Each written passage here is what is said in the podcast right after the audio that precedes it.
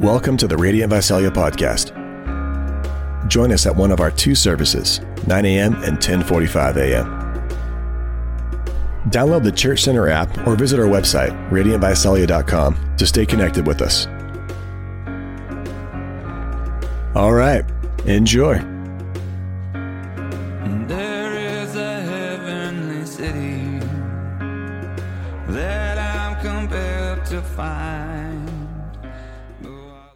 Hoping that by sharing my story with you that you'll get to know me a little better. But my bigger hope is that the Holy Spirit would move or awaken something new or old in you that will produce more love and compassion and an understanding towards God and people. So here's my story. I was adopted at birth by parents who tried to get pregnant for eight years. They adopted my older brother two and a half years prior and got a call about a girl in high school that was pregnant with a baby girl. They said yes, and when I was three months old, they got pregnant with my brother. How many times have you heard that story? I grew up in a Christian home and was loved unconditionally. I was the only girl, and I loved every minute of it. Looking back at my childhood holds many fond memories.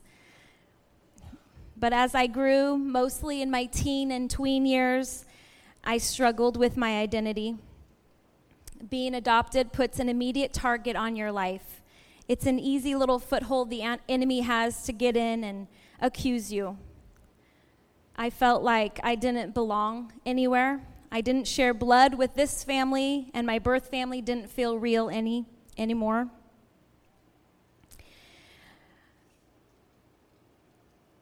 So, despite being fiercely loved, I, I felt alone in this.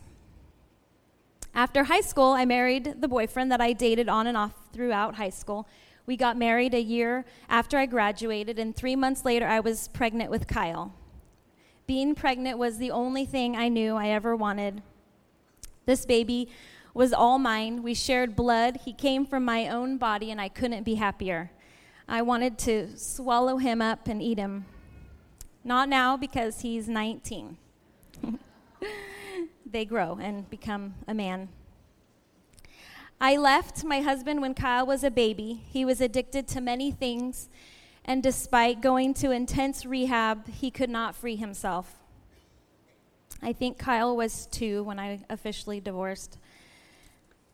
I had lost so much, and because of his addictions, I was left with nothing.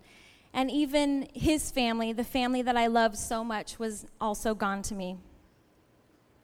So here's where I found this verse I moved back home, and my mom literally became Jesus. Her depth and love for Jesus was beyond anyone I knew. She would read her Bible and come out with a fresh word from God. It was life breathing and magical. Divorce is such a public thing, there's no hiding from that.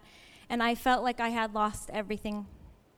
When I was in high school, I was in cheer, swimming, choir. I ran for Miss Dinuba.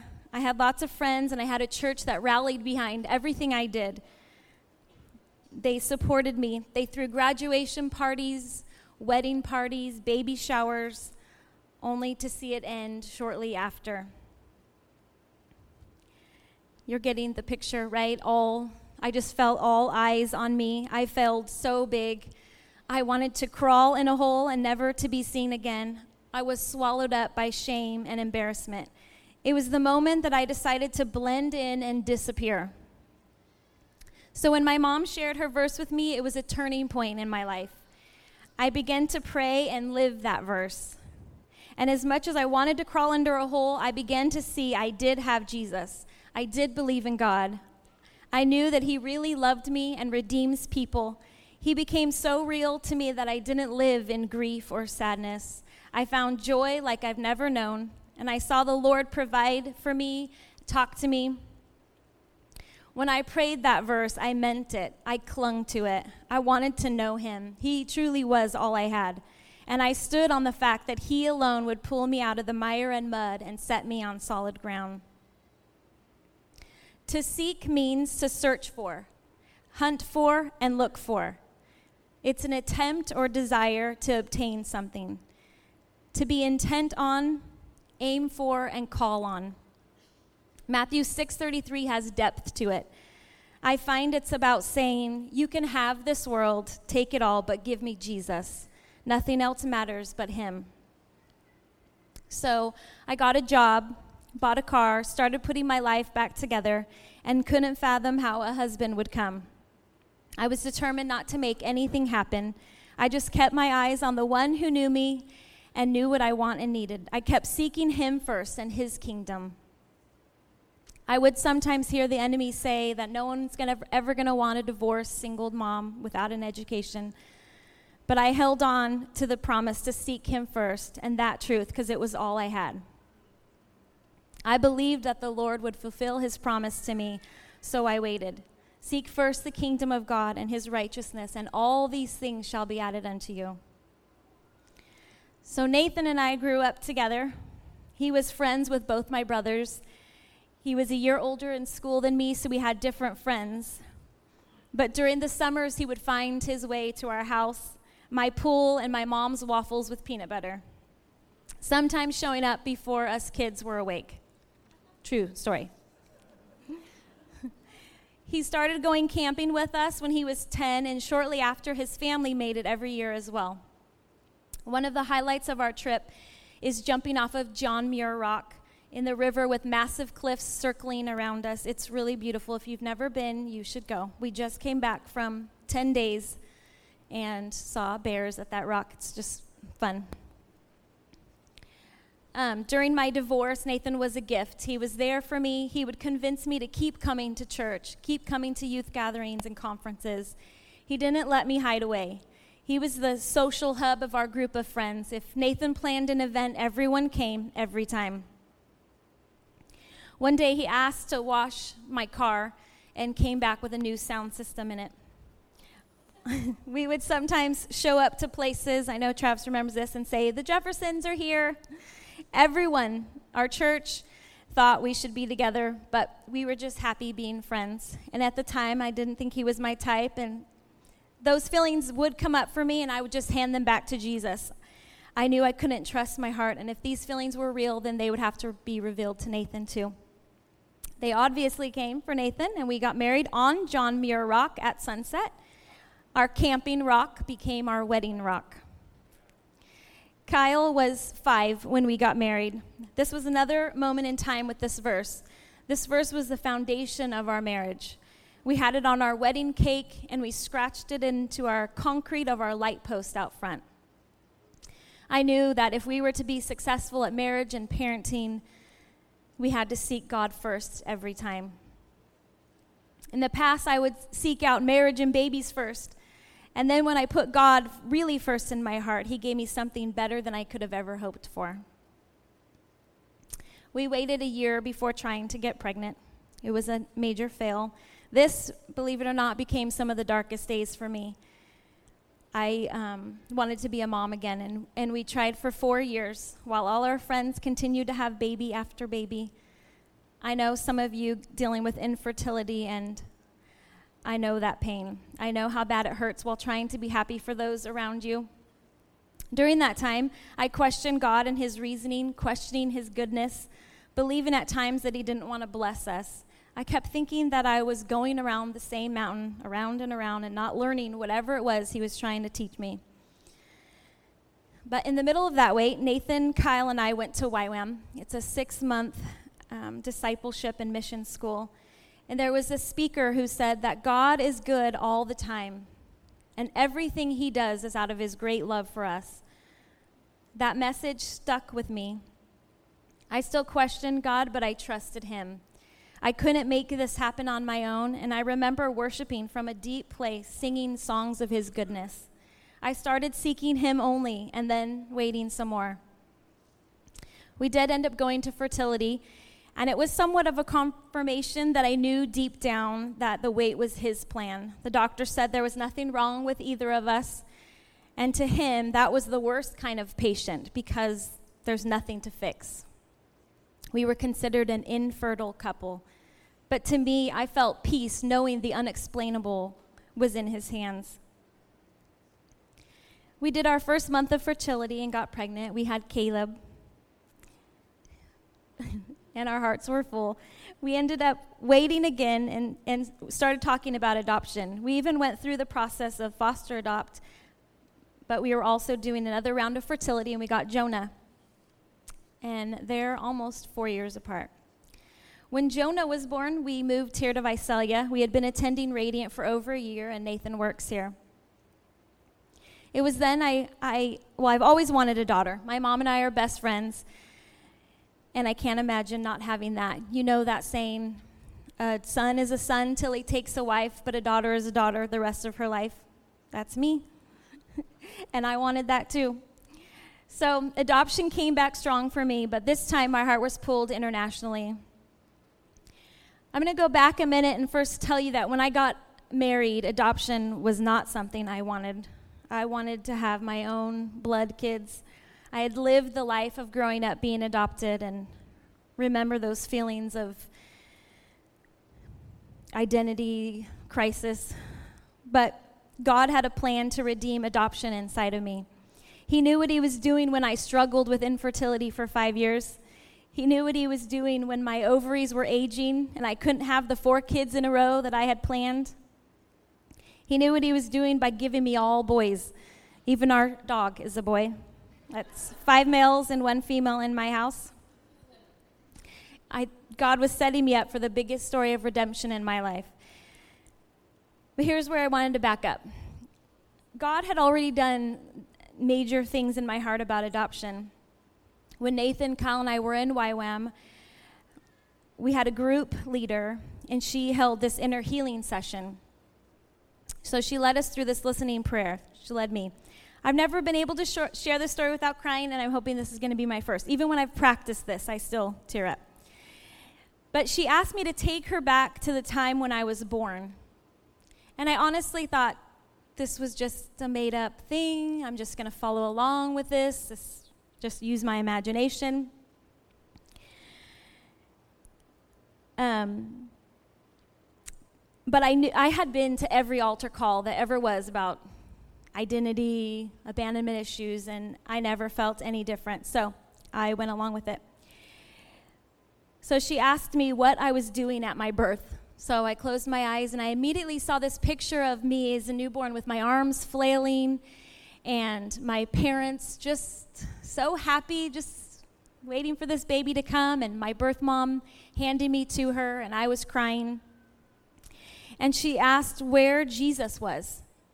And I said, I don't know. He's probably there in the room. I'm sure he was. She said, Well, I want you to look. So I closed my eyes and I don't know, I saw him in the corner just watching. So she began to pray for me and pray that healing would come and pray that I would see the truth of who God was and, and that she prayed something about him being put into that room. So then she asked, Now where is he? and I kid you not, this really happened. I still thought we were just pretending, but I was still going along with it. But when I closed my eyes, I saw him swaddle me, Jesus, as tight as any baby could ever have been swaddled. And I saw him holding me as close to his mouth as possible, and he was whispering and kissing me. And then I saw him hand me to my parents. And and I broke. I, cr- I cried and I sobbed, and I went back to my room and I sobbed some more. And I realized that all that make believe that we did about going back in time did the deepest work in me because the next day I woke up, and every day after that, I've completely healed. I, I, people can talk about adoption or identity or abandonment issues, and I'm, I'm free. So when the adoption talk started back in our house, it was Nathan that wasn't sold on the idea of international adoption, mainly because it cost them any fortune. I had to wait and seek the Lord first. I gave him my heart and let the rest be whatever God wanted it to be. I knew it would be a long shot for Nate to say yes, so I just handed that desire back to God. God did move in his heart, and he said yes to international adoption and yes to a daughter. I was asked to share about adoption at church a couple years ago and asked God what to share about. While I was in the shower, because that's where I only have time alone, I was about to practice my adoption story just to get things going between us, and I felt like He took over and started telling me the story of my life, where I came from, my heritage, my bloodline, all of it. The story about how adoption was on his heart before the beginning of time. I was reminded about the story of Jesus being adopted by Joseph. Joseph. Matthew 1 gives the genealog- genealogical proof that Jesus, in his humanity, was a direct descendant of Abraham and David through Joseph, Jesus' legal father. The genealogy in Luke 3 traces Jesus' lineage through his mother Mary. Jesus is a descendant of David by adoption through Joseph and by blood through Mary. All of those verses you read about in the Old and New Testament preparing the way of their king with the side story of adoption. I heard clearly for the first time in my life that my bloodline is in Christ. I am literally an heir to his throne. I belong to the kingdom of God. I am adopted into the family of God. I'm truly a daughter. Galatians 4 7 says, You are no longer a slave, but God's heir.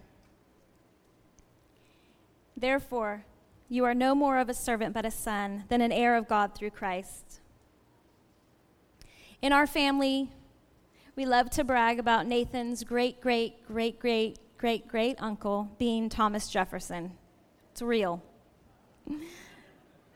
I've always thought that's super cool to be married into that family line. I know some of you have influential people in your lineage, but that heritage will still fade away. Our bloodline through Jesus will never fade away. It will be the last bloodline standing.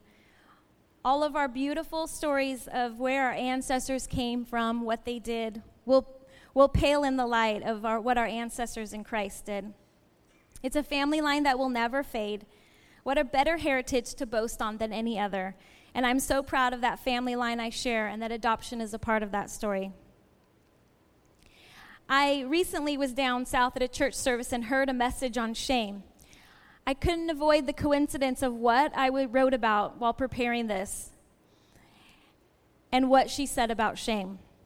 I had to ask Jesus if my fear of getting up on this stage had anything to do with shame.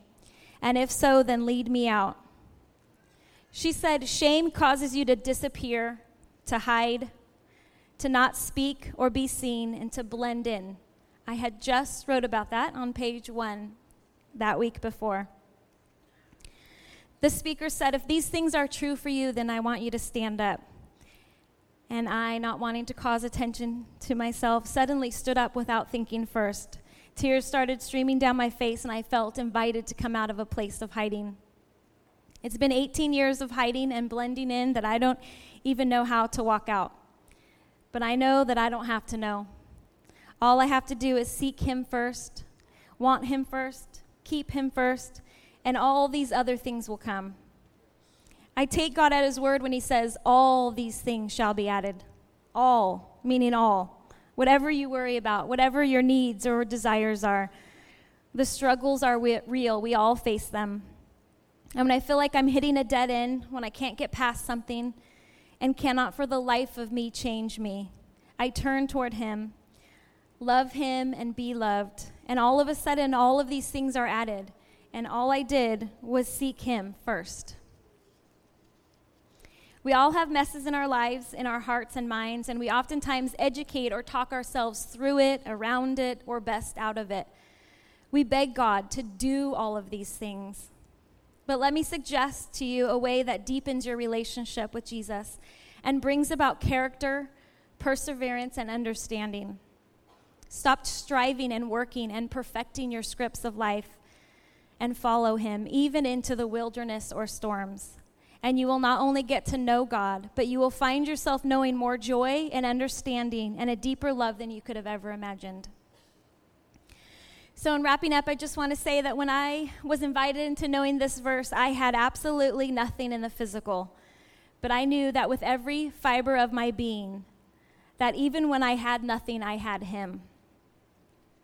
And that even in the waiting or storms of life is a part of God plan, God's plan for us to need and want Him. And believe me, it's out of His great love that we need and want Him. And at the end of your waiting is really where you get Him. So let's pray. Jesus, I just pray for those here who are in the storms of life, or waiting, that you will capture their hearts in a real way. I pray that the Holy Spirit would settle inside of those hurting, dark places and would reveal to them that they have you. The one true living God who loves and cares for them as well as their wants and desires. I pray that we would always seek you first and trust that in seeking you, we find our healing and we find immeasurable joy. Amen.